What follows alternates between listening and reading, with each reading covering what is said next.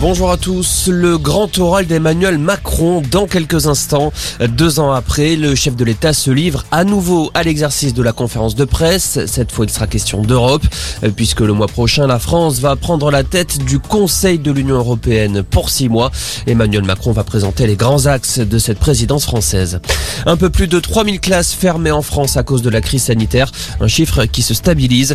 Le ministre de l'Éducation précise que les fermetures de classes sont moins nombreuses et que les dépistages se multiplient. Jean-Michel Blanquer n'est pas favorable à l'allongement des vacances scolaires après les fêtes pour freiner l'épidémie. Le rétropédalage de l'hôpital de Belfort, l'établissement annule les licenciements des agents non vaccinés. Une vingtaine étaient concernés, mais l'hôpital doit finalement renoncer pour faire face à la cinquième vague de l'épidémie. La direction souhaite que dans ce contexte, le climat social au sein de l'établissement soit le plus serein possible. La justice prononce un non-lieu en faveur de Luc Besson. Le réalisateur français est accusé de viol par une actrice. Selon la juge d'instruction, les éléments de la procédure se sont révélés insuffisants pour constituer des indices graves justifiant une mise en examen.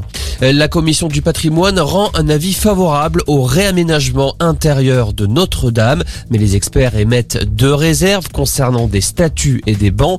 Le diocèse entend profiter de la restauration de la cathédrale ravagée il y a deux ans et demi par un gigantesque incendie pour lui offrir une nouvelle jeunesse. La réouverture de Notre-Dame est prévue en 2024.